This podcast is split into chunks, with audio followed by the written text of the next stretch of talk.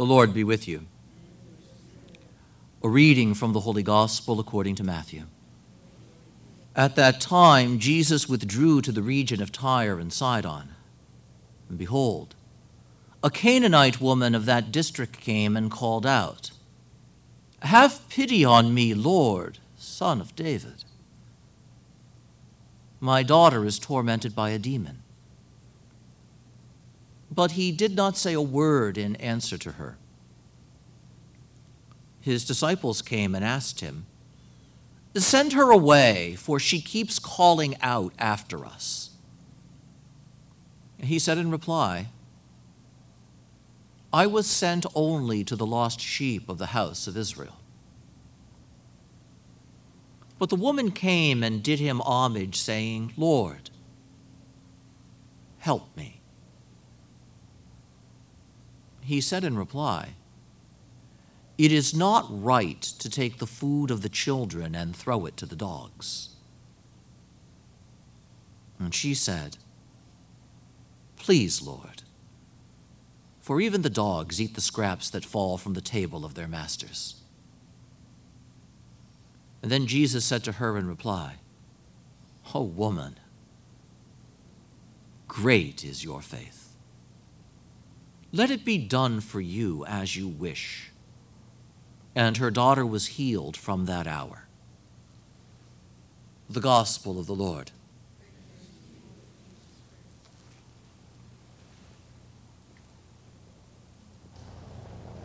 Today, the church celebrates the memorial of St. John Vianney, who is the particular patron of parish priests, not all priests.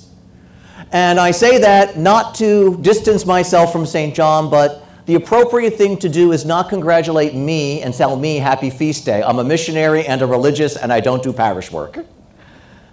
This is the day where we pray for our pastors for the priests who serve in our parishes. And that, that's very important that we regularly do that. On this day in particular, the figure of John Vianney is held up as the model of what a good, holy pastor, pastor truly is. And we want to pray for those who are entrusted with that great work of caring for our families in their parishes, that they grow by his intercession and his example into exactly that kind of holiness. Growth in holiness, however, is not an easy matter. It is one thing to talk about it, and it is another thing to be about trying to do that. And our readings today in the Gospel and our first reading, both in their own way, engage that issue. We have this ironic contrast of, on the one hand, the Israelites standing on the cusp of the promised land, the land of Canaan. And yet, at the point of arriving to that place where God had been bringing them all along, they make up excuses for why they can't enter. And then in our gospel, we have a Canaanite woman coming to the Savior promised to Israel, and she won't take no for an answer. Note the difference in spirit and the difference in context, and yet this odd similarity this juxtaposition. The children that God had saved and is leading arrive on the doorstep of what they had been promised and what they had been looking for. And they find reasons not to enter. How often in our own lives have we seen this same dynamic play out? Where we desire something, but the difficulty that it presents before we even try doesn't just gives us pause, but it gives us excuses not to go forward. It's all too common, and this happens in the spiritual life too we long to be more virtuous, We long for more peace of heart. We desire to be more prayerful. But when we come up against the demands that that places on us, suddenly we're tired. Suddenly there's not enough time. Suddenly there are many other things I need to attend to, and I'll get to this later. And what happens? As much as we say we want to grow, we hold still. We rest where we are. This happens painfully with those who know the difficulty of struggling against addiction, where the difficulty of moving toward sobriety, the difficulty of resisting those cravings can cause such pain and such difficulty. It's easier to say, What am I thinking? I can never change. And it becomes self fulfilling and I remain in the desert where I am. So much of life, so much of the spiritual life is that we don't know how to leave the desert. The Lord leads us through it. And what do we see with Israel? The Lord works miracles in Egypt to set them free. He destroys Pharaoh's army at the Red Sea. Every single day, he rains down a miracle to feed them from heaven. Twice. Every single day. Is there any doubt, on the one hand, that the Lord is with them? Is there any doubt, on the one hand, that the Lord will defend them, that the Lord will protect them? If the Lord could destroy Pharaoh's army, which was a greater military force than anything that was active in Canaan, could he not help his people to enter the land and settle there? When we look at it with sober eyes, when we look at it with hindsight, this frightened approach makes no sense. On the one hand, they see the promised land. These scouts actually entered it. And it is indeed flowing with milk and honey. It's everything we want it to be, but it could be hard. And because they're afraid, they make excuses. And when we begin making excuses, did you ever notice that the heart amplifies the excuse? It's not just that they're mighty and they're warlike, they're giants and we're like grasshoppers we begin, at the minute we begin going down the road of giving ourselves permission not to move forward, we amplify our reasons for remaining where we are. This happens in the spiritual life as well as in regular life. And so note that this people, this people still refuses to trust in anyone other than themselves. And this has been the issue that has run along the history of Israel that we are reading. It's not that they're great sinners. And the issue was not that Pharaoh's army pursued them. The issue was not that they were hungry in the desert. The issue will not be in the future that they're thirsty in the desert. That was never the issue, those were all the excuses. The real issue was they never really learned to trust in God. The fact that they were hungry wasn't the problem. It's they allowed their hunger to make them afraid. And why were they afraid? They didn't think anyone would feed them. Why were they worried about Pharaoh's army at the Red Sea? They didn't think God would save them. And time and time again, the Lord intervenes with his help. And they love the help, but they never learn to trust in him. They can't feed themselves, and so they're afraid because the only other choice is to trust someone who's not them. They're at the Red Sea and they're afraid because they can't defeat Pharaoh on their own, and the only other alternative is to trust someone who's not them. They stand on the doorstep of the promised land. God has kept his promise. He brought them where he said he would. He then says, Go and send some people to look at it and verify that it's waiting for you.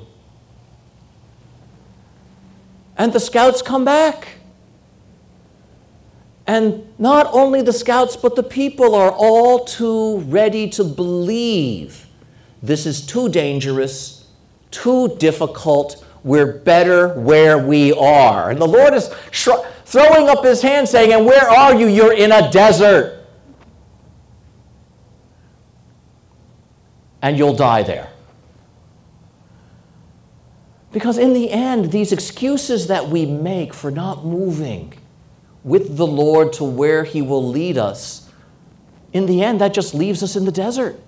It leaves us in the wilderness.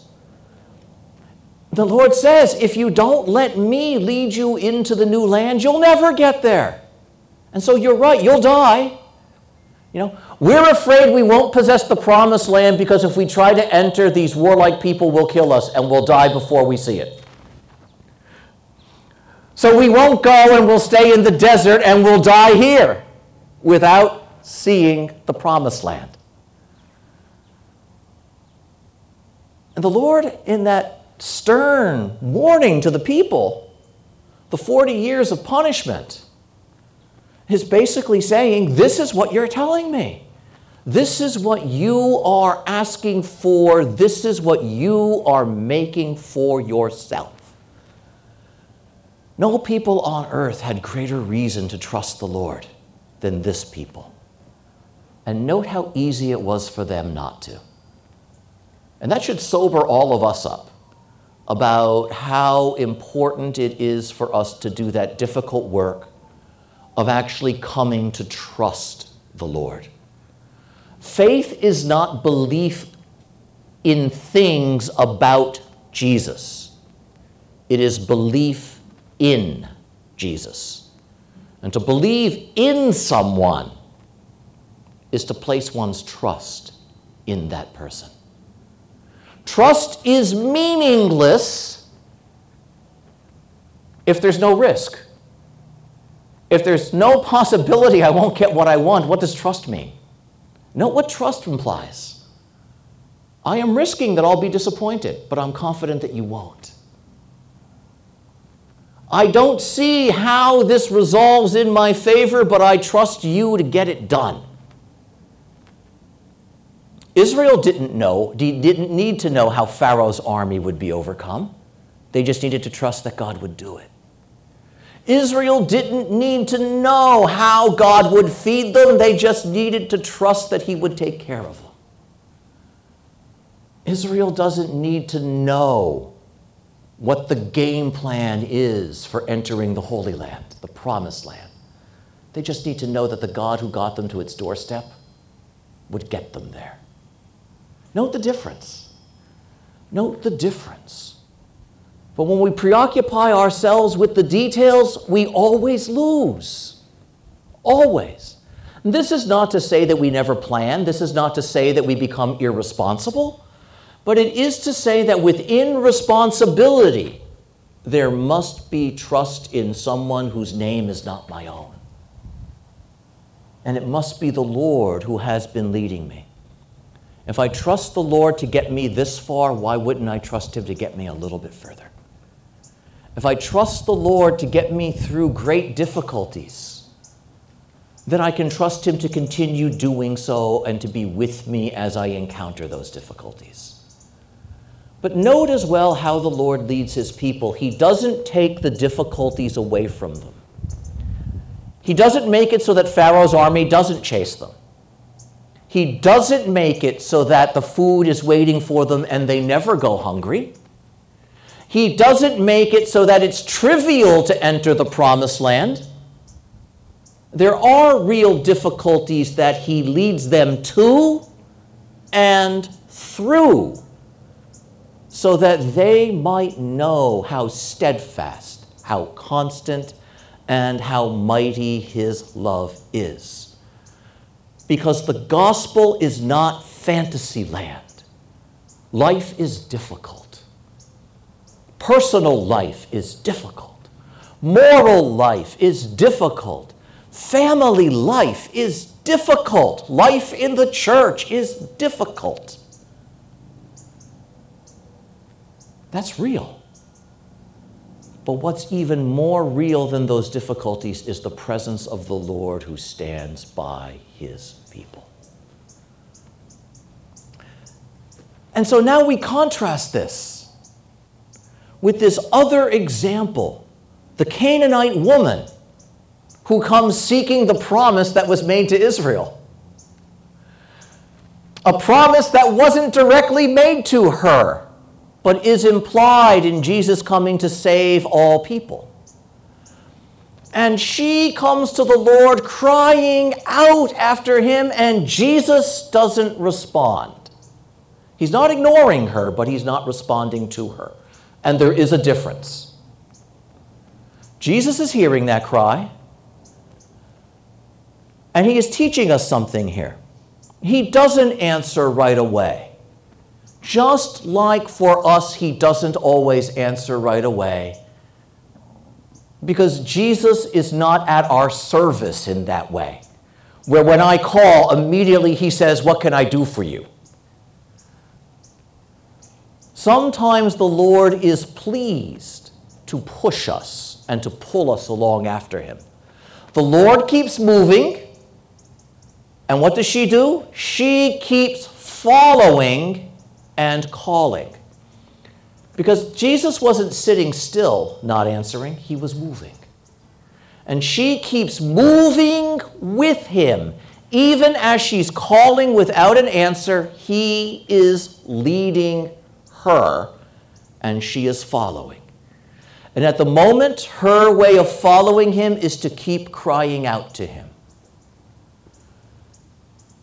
And note how Jesus is leading her through the closed hearts of his own disciples. Send her away, Lord, because she's bothering us. She's making all of that noise. She's inconvenient. We hear this all the time in all kinds of ways. Why do you spend so much time at church? Why don't you take a few Sundays off? Why do you have to go do this? Sometimes it's the world that speaks to us, but sometimes it's also our insecurity speaking to us. Why do I keep calling out? He's not listening anyway. Why do I keep approaching him? Why do I keep trying? I'm not getting what I want. I'm not hearing my answer. Notice what Jesus is doing here that experience we all go through at some point, it's right in front of us in this gospel story. And when we feel that way, sometimes we feel like we're less. And so, note how Jesus turns and responds to her. It's a shocking statement when we say it's from the lips of Jesus. It is not right to take the food of the children and throw it to the dogs. Thank you very much. Oh my. Jesus confronts her with the voice of her deepest insecurities about herself. I'm not good enough. I'm not good enough for the world around me. I'm not good enough for the Lord. You're not answering me because I'm not good enough. There's a note of a, the nastiness of prejudice in the Lord's tone here. He's confronting her with that too, because she's heard that all her life.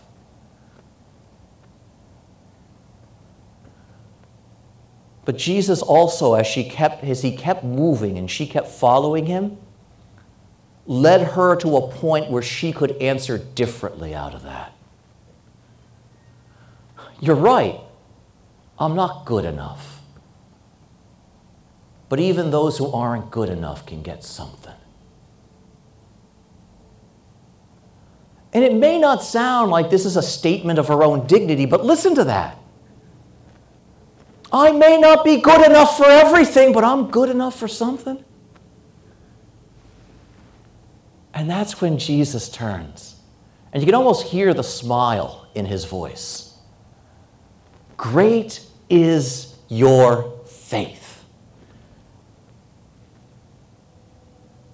Not good enough, but I'm good enough for something. That's all Jesus wanted to hear. What a remarkable moment that is. And notice how he gave her every reason to run away, even to the point of risking offending her. And the Lord speaks to her that way because he knows there's more in her than that. There's faith in her that can move and rise beyond that. What a remarkable thing. What a remarkable thing. This gospel reading shows us, on the one hand, the ugliness of prejudice that is a fact of life in the world. But it shows us that there is a way of rising above that and out of that. And when Jesus turns to that woman who his own disciples were looking down on, because she wasn't the right race, she wasn't the right culture, and he says to her, Great is your faith. Notice how he elevates her to a dignity that her people didn't have in the eyes of those men following Jesus before that. And now, suddenly, there's something different in them too. It is a, you know, this is a difficult gospel passage, but one that really does reward a patient and careful reading. But notice how Jesus gives her every excuse to react according to anger or being easily offended and walk away. And when she proves victorious over those things by her faith in Him, she gets what she wanted and more. What a great example. Israel, the people who received the promise, found reasons not to take it. The woman who was promised nothing gets inserted into the promise because she wouldn't take no for an answer.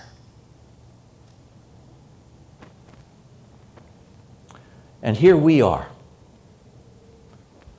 And in a few minutes, what are we going to say to the Lord?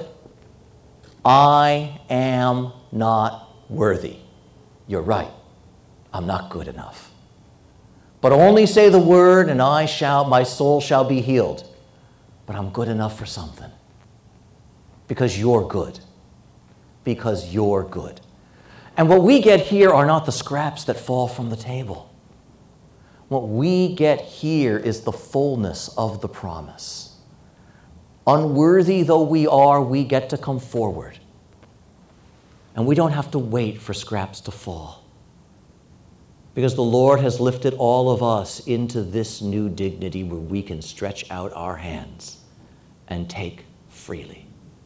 And so receive Him freely. And don't make excuses in your heart for why you can't receive Him fully. Come forward, receive Him, return to your bench, and appreciate the gift you've been given because it is great indeed. Amen.